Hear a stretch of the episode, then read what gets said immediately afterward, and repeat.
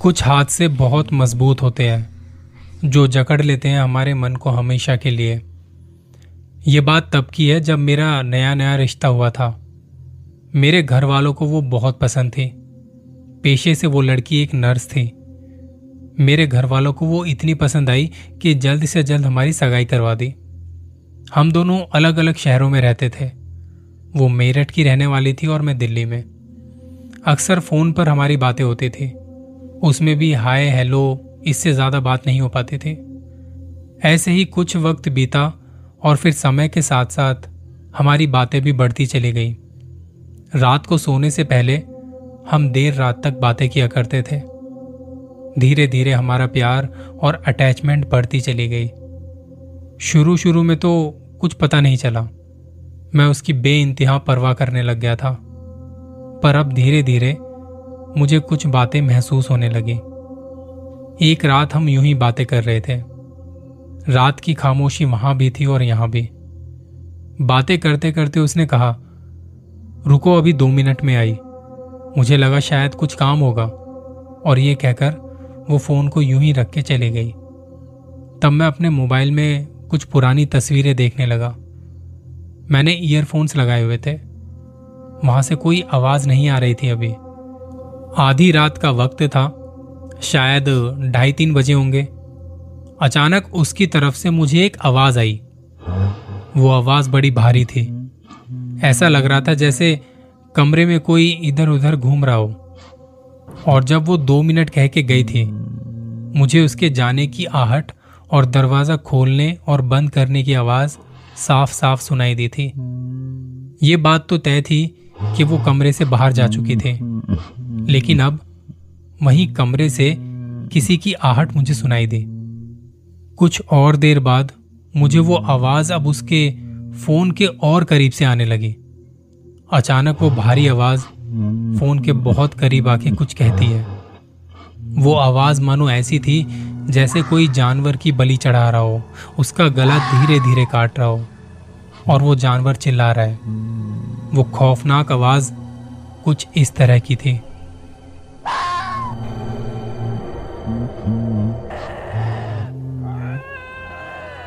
और ये आवाज़ सुनते ही मेरे रोंगटे खड़े हो गए। मैंने तभी वो फ़ोन काट दिया। मैं डर चुका था। मेरी साँसें फूल रही थी। दिमाग में बड़े खौफनाक ख्याल आ रहे थे। थोड़ी देर बाद मुझे वहाँ से फ़ोन आता है। मैं घबराते हुए फ़ोन उठाता हूँ और डरते हुए मैंने हेलो कहा। उसने कहा क्या हुआ? तुमने फ़ोन क्यों काट दिया? बस दो मिनट के लिए ही तो गई थी। मैंने जवाब में कहा मुझे नहीं पता, फ़ोन शायद खुद ही डिस्कनेक्ट हो गया होगा।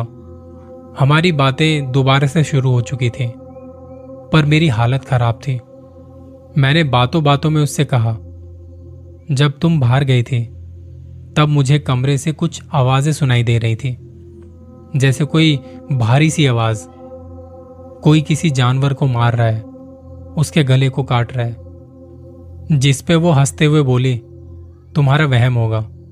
कमरे में मेरे अलावा कोई नहीं है। जब मैं वापस आई थी, तब भी यहाँ पे कोई नहीं था। ये बात तब आई गई हो गई, पर मेरे दिमाग में और कानों में वो आवाज़ गूंज रही थी। दो तीन दिन यूँ ही गुजर गए। सारा दिन काम के बाद थक चुका था। वो शनिवार का दिन था। अगले दिन छुट्टी थी तो हम देर रात तक बात कर रहे थे। दोनों तरफ़ बहुत खामोशी थी। हम एक दूसरे की सांसों की आवाज़ तक सुन पा रहे थे। वो सर्दियों के दिन थे, ना पंखे चलते थे, ना कूलर। रात में चारों तरफ़ खामोशी।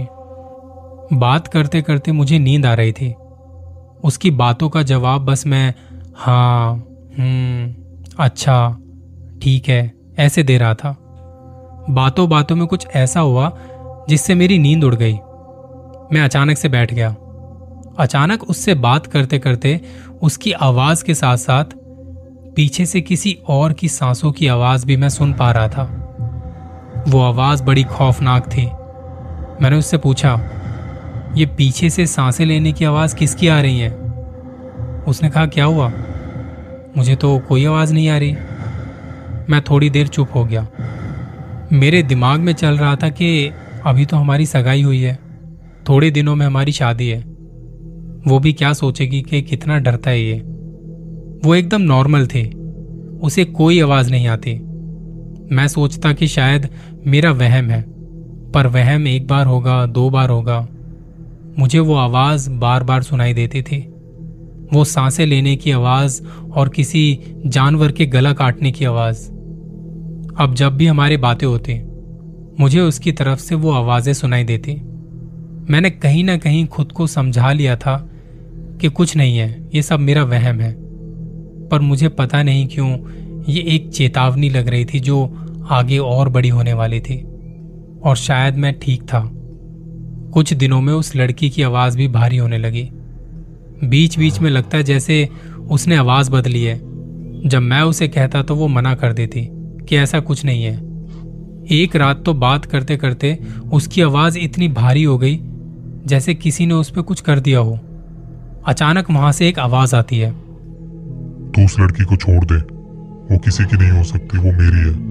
अगर तूने उससे शादी की तो मैं उस लड़की को ले जाऊँगा। इस आवाज़ के बाद वो लड़की नॉर्मल बात करने लगी। मेरा पूरा शरीर काँप उठा। मुझे समझ नहीं आ रहा था कि क्या करूँ। हम दोनों एक दूसरे से बातें किए बिना रह नहीं पाते थे।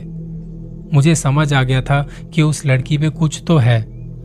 और उसने आज खुद बता दिया। मैं डर रहा था उसको लेके कि अब क्या करूँ। रात भर नींद भी नहीं आई मुझे। मैंने अगली सुबह अपने घर वालों को इस बारे में बताया। घर वालों ने कहा कि छुट्टी वाले दिन मेरठ चलेंगे उसके घर। उसके घर वालों को कहेंगे कि अगर ऐसा कुछ है तो उसका इलाज करवाइए। शादी से पहले ही ठीक हो जाए तो अच्छा है। मेरा ज़्यादातर वक्त उसकी फ़िक्र में गुजरता था। अगले दो दिनों में हम उसके घर जाने वाले थे। और रात को उसका कॉल मुझे आया। पर उस वक्त ना जाने मैंने क्यों कॉल रिसीव नहीं किया, मुझे डर लग रहा था शायद। उसका फ़ोन मैं बार बार काट रहा था, पर वो लगातार कॉल करती रही। मुझे लग रहा था कि शायद वो मुझसे बात किए बिना रह नहीं पा रही। मैंने उसका कॉल पिक किया। मैंने कहा, हेलो, और वो मुझसे गुस्सा हो गई। मैंने उसे समझाने की कोशिश की कि मैं किसी काम में बिज़ी था, इसी वजह से फ़ोन नहीं उठा पाया। मेरा भी मन था उससे बातें करने का। उसकी नाराज़गी दूर कर हम दोनों ने काफ़ी देर तक बातें की। वो बिल्कुल नॉर्मल लग रही थी। हंस रही थी मज़ाक कर रही थी। मेरा डर भी कम हो रहा था। दोनों खुश थे एक दूसरे से बातें करके। पर तभी अचानक से मुझे वही साँसें लेने की आवाज़ें आने लगी और उस लड़की की आवाज़ एकदम से बदल गई। तुझे समझाया था ना इससे बात मत कर। वो सुन के मैं डर गया। और मैं फ़ोन पर ही हनुमान चालीसा बोलने लगा। और वहाँ से उसकी आवाज़ में मुझे एक बेचैनी सी सुनाई देने लगी। मैं डर रहा था, पर मैं रुका नहीं।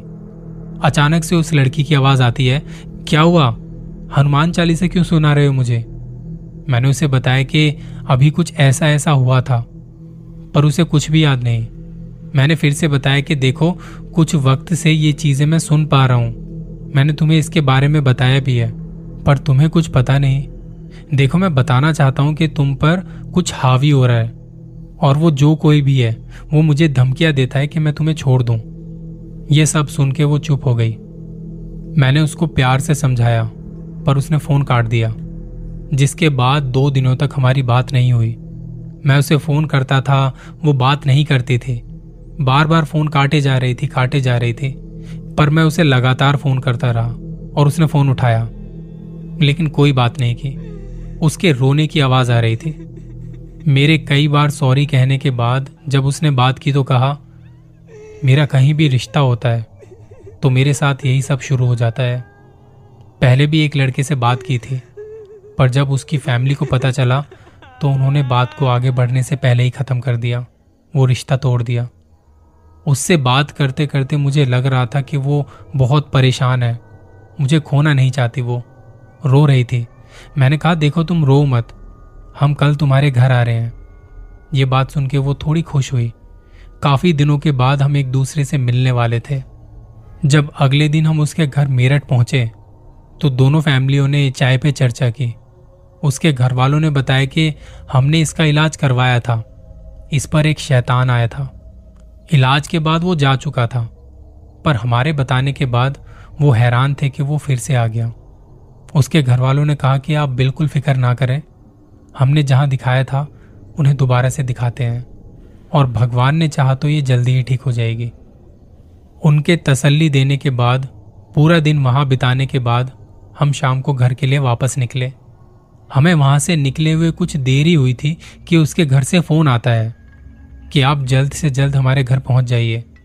हमारी बेटी की तबीयत ज़्यादा खराब हो रही है। ये सुनते ही हमने गाड़ी वापस से मोड़ी और घर पहुँच के एक अजीब सा मंजर देखा। बाहर खामोशी थी और घर के अंदर तोड़ फोड़ मची हुई थी। घर का सामान बिखरा पड़ा था, कांच टूटा पड़ा था इधर उधर देखा तो कोई नज़र नहीं आ रहा था। पर जब उस लड़की के कमरे में देखा तो वहाँ का नज़ारा खौफनाक था। उसे घर वालों ने पकड़ा हुआ था और वो बड़ी बुरी तरह से छटपटा रही थी। खुद को छुड़ाने की कोशिश कर रही थी। वो इतने सारे लोग भी उसको मिलके काबू नहीं कर पा रहे थे। चेहरे पर बाल बिखरे हुए थे। गुस्सा नज़र आ रहा था उसके चेहरे से और उसकी आँखों से। उसकी माँ ने बताया कि आपके जाते के साथ ही वो शैतान जब इसके अंदर आया तो उसने कहा अगर तुम दोबारा मुझे उस आदमी के पास लेके गए तो मैं इस लड़की को अपने साथ ले जाऊँगा इसे खत्म कर दूँगा। हमने बड़ी मुश्किल से उसे गाड़ी में बैठाया। उसे काबू कर पाना बड़ा मुश्किल हो रहा था। जैसे तैसे जल्दी से जल्दी हम उनके घर पहुँचे। वो एक तांत्रिक थे। अच्छे खासे लंबे चौड़े। उनका घर भी एक कुटिया की तरह था। उनके वहाँ कुछ लोग और भी आए हुए थे। उन्होंने दूर से हाथ करके इशारा करते हुए हमें वहीं रोक दिया। कहा कि आप लोग वहीं बैठो। हमसे पहले दो लोग और भी ऐसे थे जिन पर एक जिन्नात का साया था। थोड़ी देर में हमारा नंबर आया।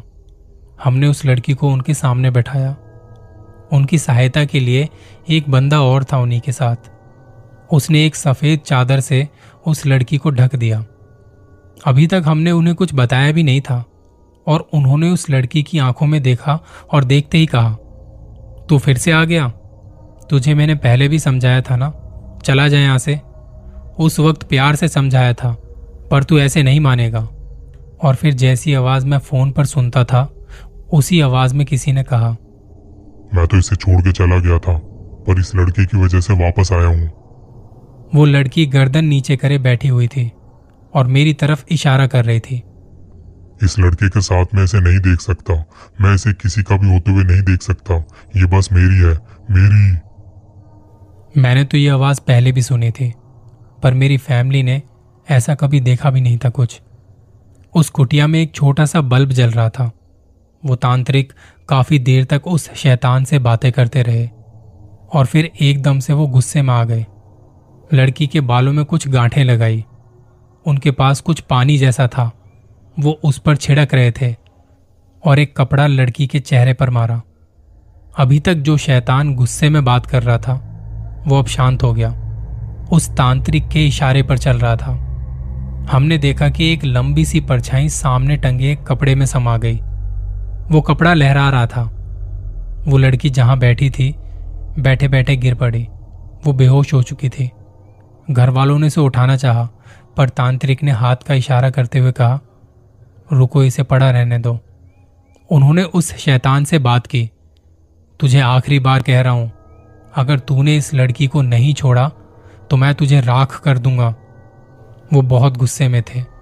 काफ़ी देर तक वो दोनों बात करते रहे और थोड़ी देर में उस लड़की ने आँखें खोली। तांत्रिक ने कहा कि वो अब जा चुका है, इसे ले जाइए। वो अब वापस नहीं आएगा।